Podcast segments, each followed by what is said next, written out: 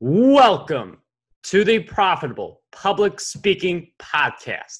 I am your host, Mark Guberti, CEO and founder of the Content Marketing Plaza, bringing you two new episodes each week where I and top-level guests teach you how to get on more stages and make a profit from your public speaking. And one of the important things for public speaking, there are ways to sell once you're on the stage. There are ways to maximize that experience, but you have to get on the stage first. And that's what speaker marketing is all about. So in this episode, you're going to learn about that and how exactly do you get yourself on the stages you need to be on. So today's guest who joins us today, he is the author of the business best-selling book, Do It Marketing, 77 Instant Action Ideas to Boost Sales, Maximize Profits, and Crush Your Competition. He works with executives and entrepreneurs who want to position themselves as thought leaders and generate more leads, better prospects, and bigger sales. He is the founder of the Speaker Profits Formula mentoring program, and this helps 550 speakers, consultants, and experts boost their reach and revenue through the power of speaking. He is also the host of The Speaking Show, which is a top 50 business podcast on iTunes. Today's guest for episode 8 of the Profitable Public Speaking Podcast is none other than David Newman. David, it is such a pleasure to have you on the show. Hey there, Mark. Great to be here. Thank you. David, I'm so happy to have you on the Profitable Public Speaking Podcast. And I mean, you've helped so many people in this field, so I can only imagine the value we're going to provide all of the listeners today. Before we get into it, though, can you just paint the scene a little bit and share with us what got you into public speaking in the first place? Sure. So I'm an old school theater guy. I went to undergraduate and graduate school for theater, graduated with an MFA in stage directing, did all kinds of stage directing, assistant directing, literary managing in New York City for 4 years. Very tough way, Mark, to make a living. While I was doing that, I was also teaching as an adjunct faculty member at my graduate school, and a friend of mine says, "You seem to be pretty good at that teaching thing. Maybe you should do that for companies, and that's called corporate training." So that got me into my 10-year corporate training career. That was from 1992 to 2002. And I worked for big technology companies like PeopleSoft and Microsoft. I worked for big consulting firms like the HR and management consulting firm Towers Perrin. 2002, I went out on my own, figuring how hard can this be? I already know about training. I know everything there is to know about consulting and speaking and doing seminars and keynotes and multi-day programs. How hard can it be? Mark, it was hard. I was so upside down, crazy backwards. I made every mistake in the book as a new entrepreneur. I made the good ones twice. No target market, no niche, no focus. I had no list. I had no following. I had no clue. I literally had no idea what I was doing. Every dead end and every black hole. I hit it. I hit it hard, and it just got me so frustrated. So when I started out, I had no content. Obviously, most people have no content when they start out. So the first mistake I made was I signed up with one of these kind of franchise training companies, and they give you 30 different binders, and they say, "Well, Mark, here's your 30 different workshops. Go be a speaker. Go be a workshop leader."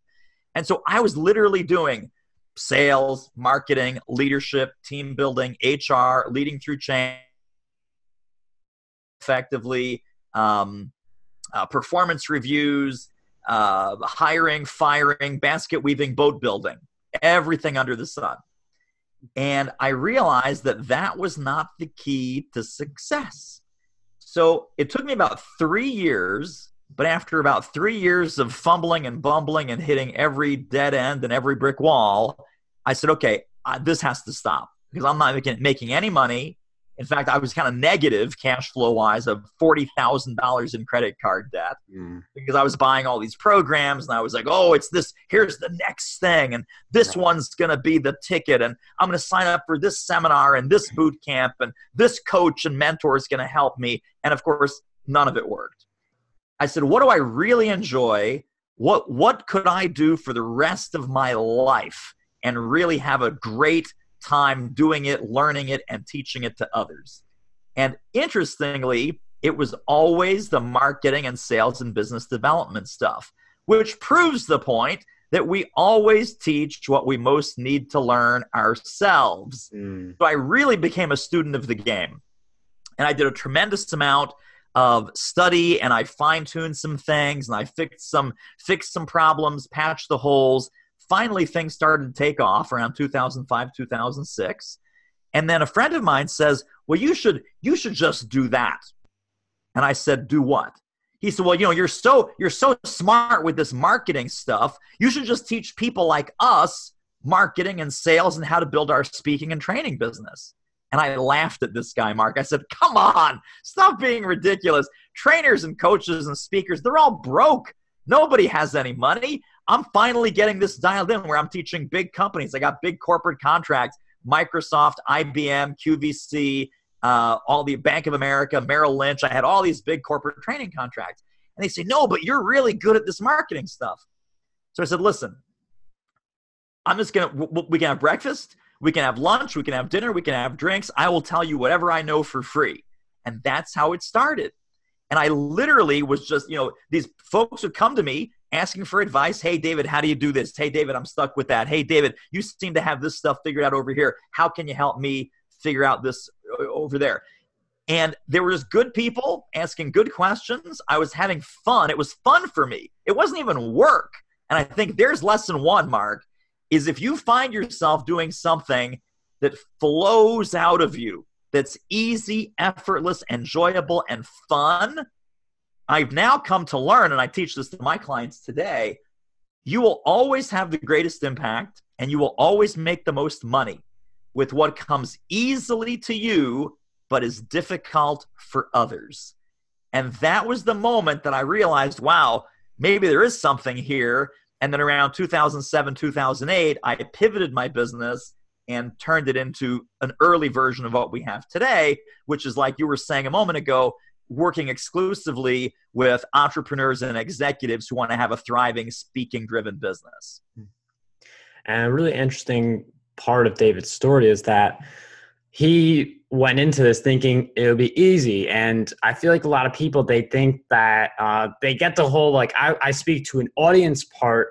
The actual challenge of that is getting to the audience, because there are a lot of people who they could speak really well and they have something that they know a lot about and can share and contribute in a big way, but it is getting in front of that audience and getting event organizers to notice you. That is truly the big challenge. And I'd love if we could talk a little bit more about how you're getting the corporate speaking gigs, because I know that in the short history of the show, that's not something we've gone as deep in. So, I mean, Microsoft, Bank of America, IBM, those are just some of the names that I heard you drop.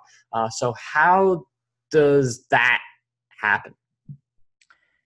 Totally at random when you don't know what you're doing. But you want a better answer than that. And frankly, so did I, and so do I. I think the most important thing that, especially, well, new speakers, but even mid-career speakers get wrong about landing corporate contracts. They've gone to too many bad sales training programs. And the bad sales training programs say, knock on doors, smiling and dialing, 100 cold calls a day, batch and blast postcards, spam your network on LinkedIn. Obviously, as a social media influencer, Mark, you know that stuff doesn't work. Right. When people want to get your attention, they're not going to cold call you. They're not going to spam you. They're not going to come across your radar as just some goofball that's done no research and has no connection and no relationship with you. So it's the same advice that I would give to anyone, which is you need to be doing intelligent prospecting. Intelligent prospecting is really, A, understanding what value you bring to an executive decision maker. And by that, I mean, what problems do you solve? I can do a keynote. I can do a seminar. I can do a speech. That doesn't solve a problem. In fact, I want you to stop thinking of yourself in the corporate sales market. Stop thinking of yourself as a professional speaker and start thinking of yourself as a professional problem solver. Because companies have problems. Executives and buyers have problems. Are you solving a sales problem, leadership problem, process problem, technology problem, customer service problem, whatever? So strategic problem, planning problem, people problem, whatever that problem is, here's what I want to see on your speaker homepage. Clients and audiences tend to hire Mark when they're experiencing one or more of the following. Bullet, bullet, bullet, pain, problem, heartache, headache, challenge, gap.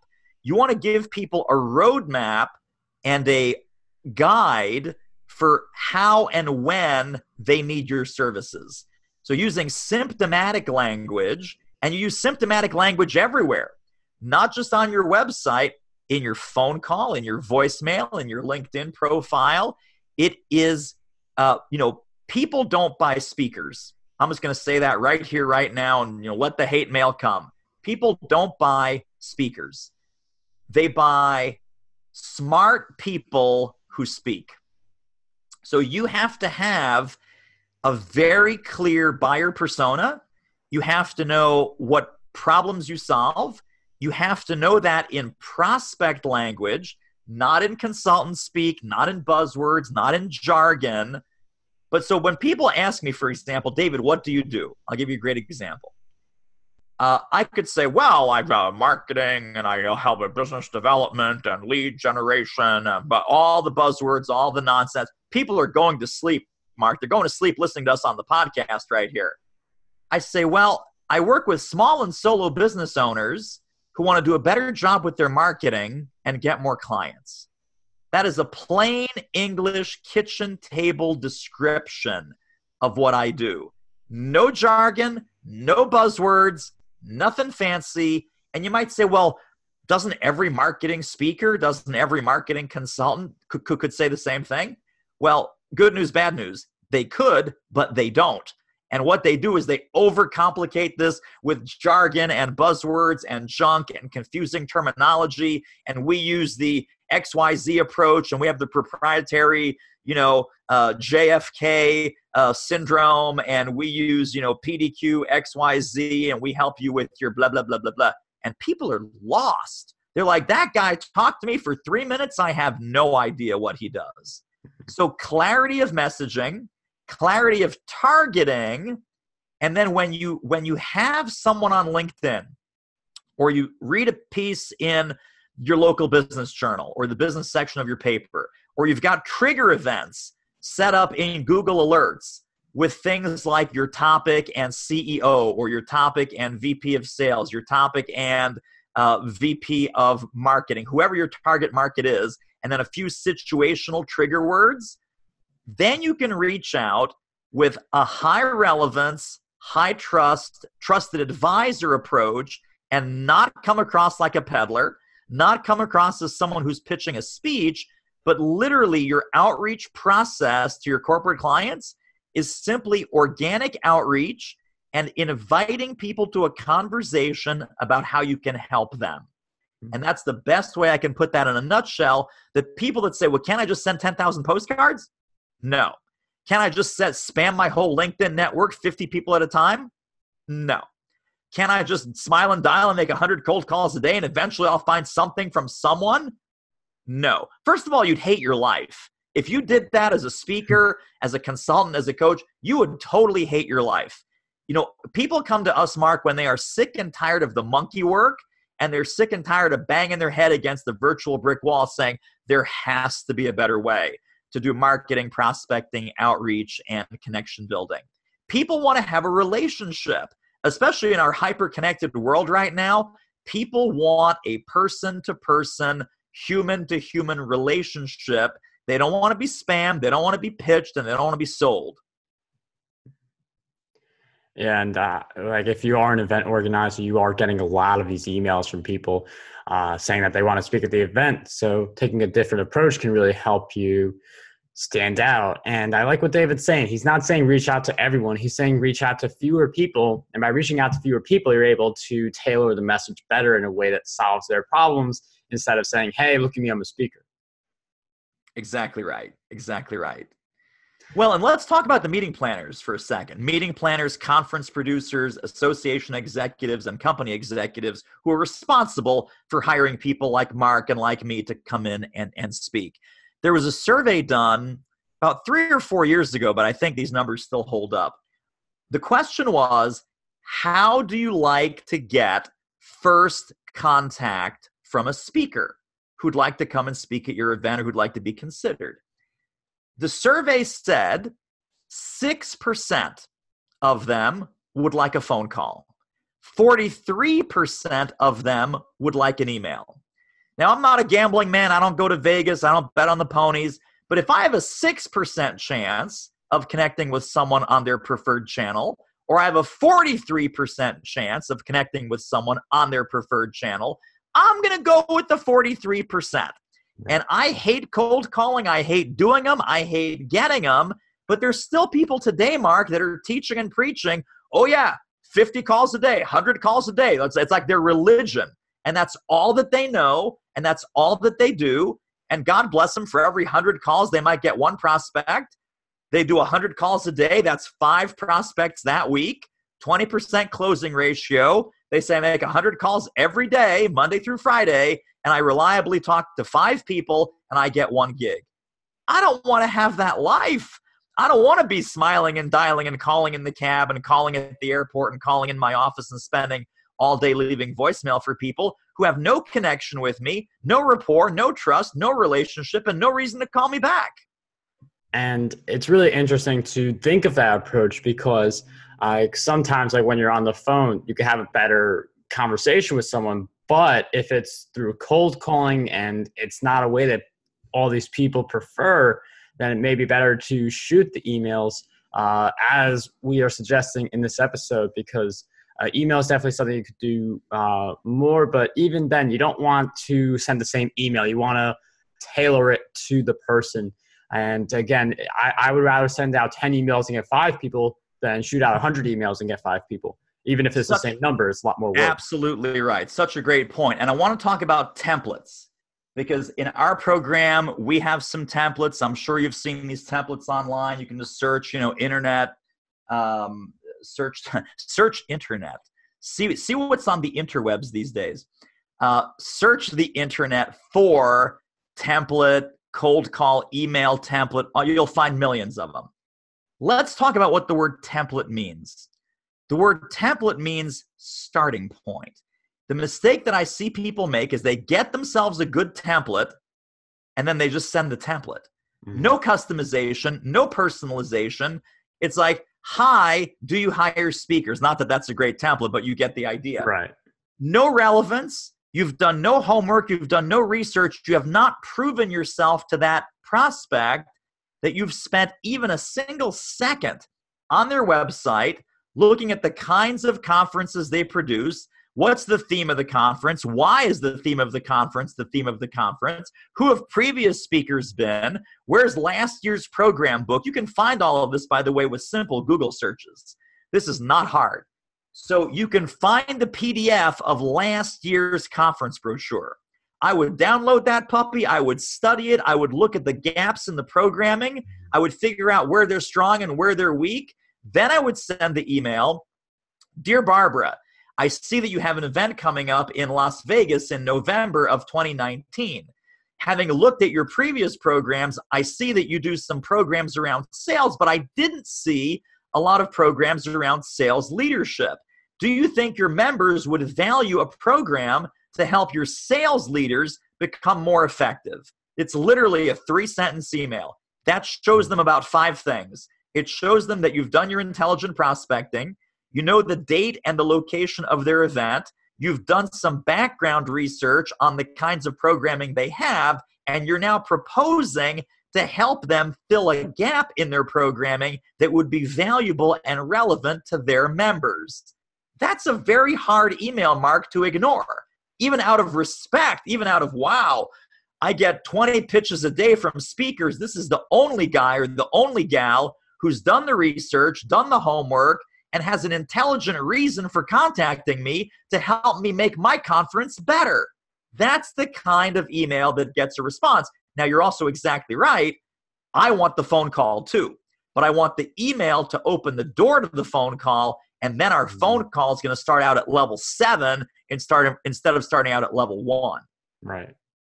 And it's good to use those two to complement each other, because the phone call is really great once the person knows who you are, because I mean, you're talking to the person instead of shooting emails, and it can happen, like decisions could be made more immediate. And we've talked about how to pitch to these people, how to get ourselves in front of these people, but how do we figure out who these people are? Like and not just corporate, but like we're going back to Microsoft, like who do you, like there's a lot of people in Microsoft, and the same can be said about a lot of events. So right. How do you find the best person to reach out to? Totally fantastic question. I believe that the alpha dog companies are the ones that are going to be the first to hire outside speakers, coaches, consultants, and experts. So where do you find alpha dog companies? Look at all of the listings, and there's about a dozen of these and probably a whole lot more that I'm not even aware of. I'm talking about best places to work in America. I'm talking about Fortune's 50 most admired companies. I'm talking about Working Mother magazine, 50 best places for working women executives. I'm talking about Black Enterprise magazine's 100 best places for diversity. You can look at America's healthiest companies, best companies for women, best companies for Latinos, LGBTQ, you name the group. There are lists, 50, 100 best companies, top companies, most admired companies. Fast Company magazine has the most creative companies. These are the top dogs. Inside each of these listings, you can Google these right now, you'll find all the lists. They quote executives. So they're going to quote a diversity executive. They're going to quote a chief operating officer. They're going to quote a chief information officer. If it's a sales publication like Selling Power magazine, they're going to list out the VP of sales. If it's the CMO magazine for chief marketing officers, it's going to be the 50 best CMOs. Those are the people that are the economic decision makers for their entire function. So you're always going to do well by connecting with a C-level executive, but don't just spam them. It's the same thing we talked about with the meeting planners and with everyone else. Connect for a reason. Look at their media page. Look at their press releases. Watch videos of their CEO on YouTube. See what they're up to. If they're doing a big hiring spree, if they're just announced a big merger, acquisition, new initiative, hey, we're a $7 billion company. We'd like to be a $10 billion company by 2020. And you've got some software, some tool, some process, some service that helps with revenue acceleration or cost savings or profitability or helping them with margin or scaling or whatever. You say, I noticed in the CEO letter, Jim said that you're on the path, and listen to the language, you're on the path, or you're building a bridge, or you're on the road to a $10 billion company. I think I have an idea that might be helpful to you. Would that be worth a short chat? So you quote what you found in your research coming from the top dog. You connect with someone who's either the top dog or someone who's very close to the top dog. Sometimes, Mark, you don't know who to contact. If there's not a specific person mentioned or named or quoted, or you don't see someone's video on YouTube, you can simply find an executive on LinkedIn who's at that VP level and above. And what you say is, I have an idea for X, Y, and Z initiative. Would you be wonderful enough to point me in the right direction? Whose attention should I bring it to?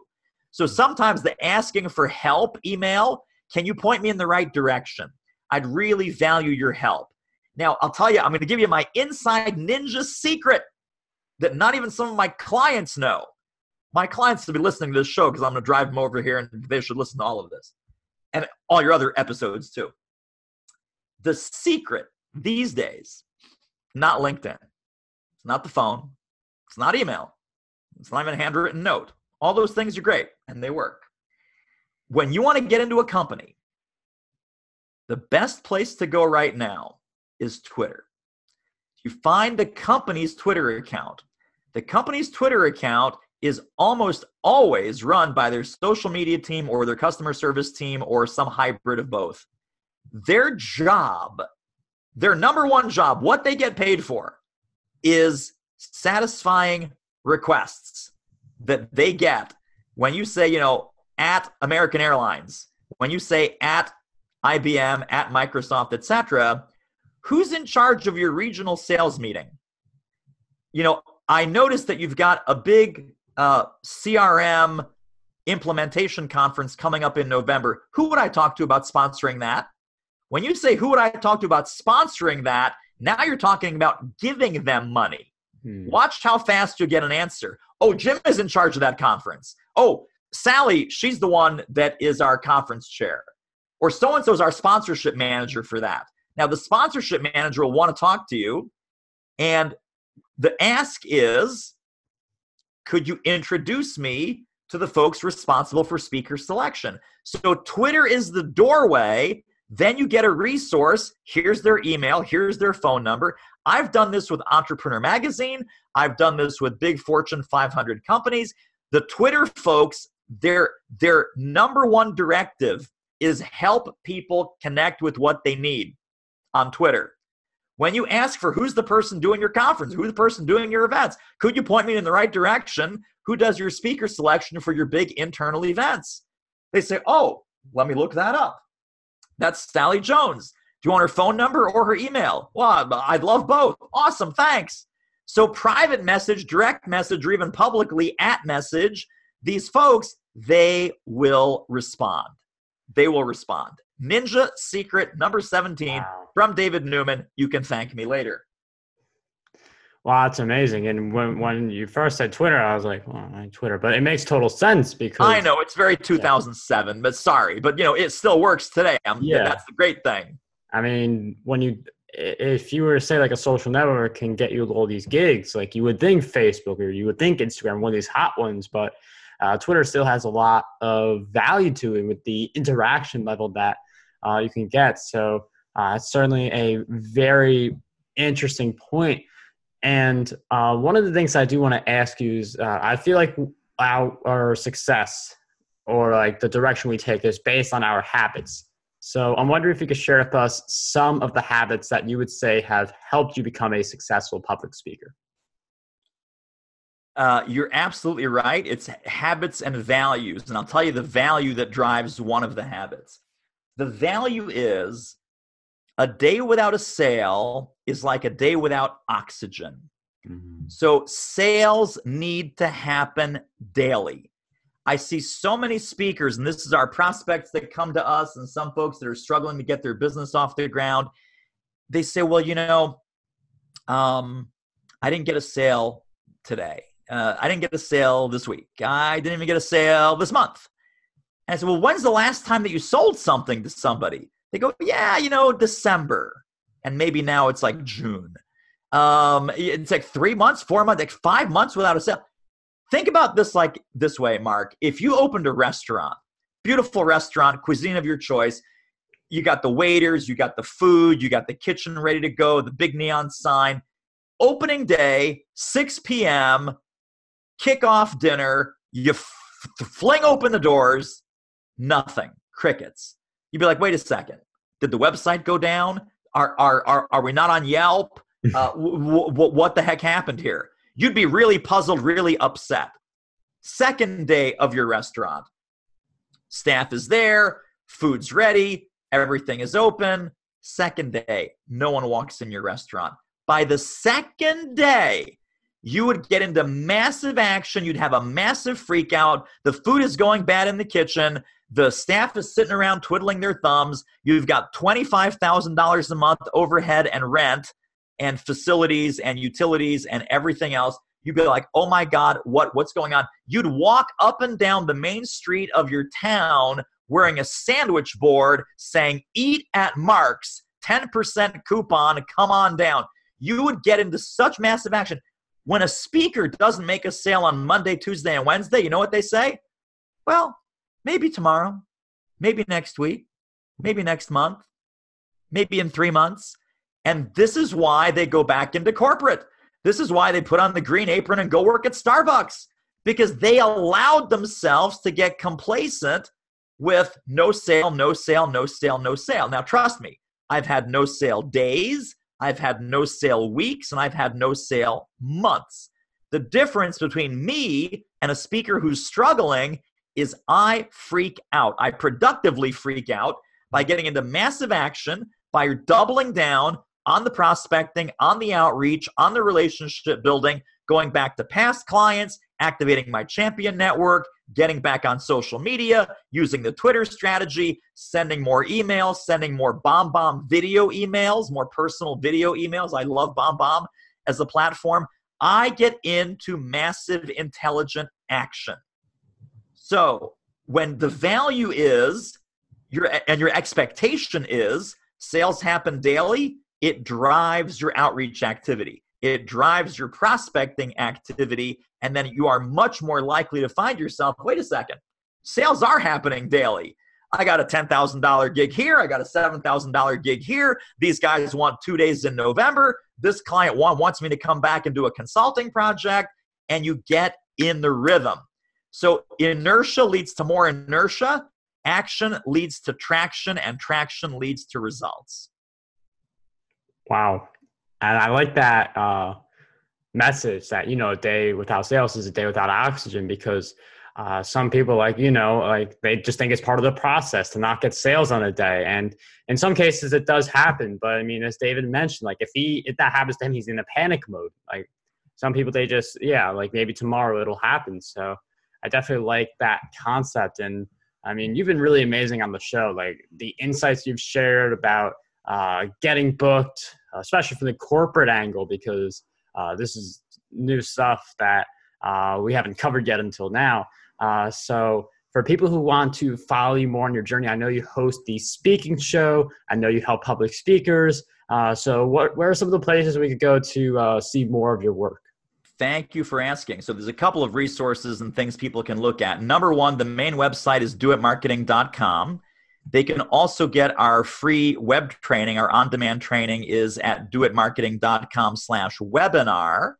And they can, in fact, and should perhaps, tune into The Speaking Show. That is doitmarketing.com/podcast, but it also redirects when they go to thespeakingshow.com. And the future guest, Mark Guberti, stay tuned. He's coming on the show. I'm very excited about that.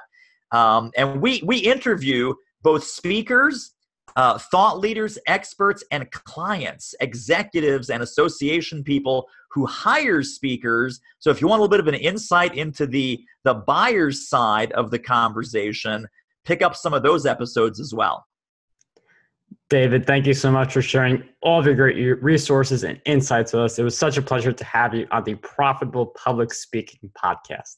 Thank you, Mark.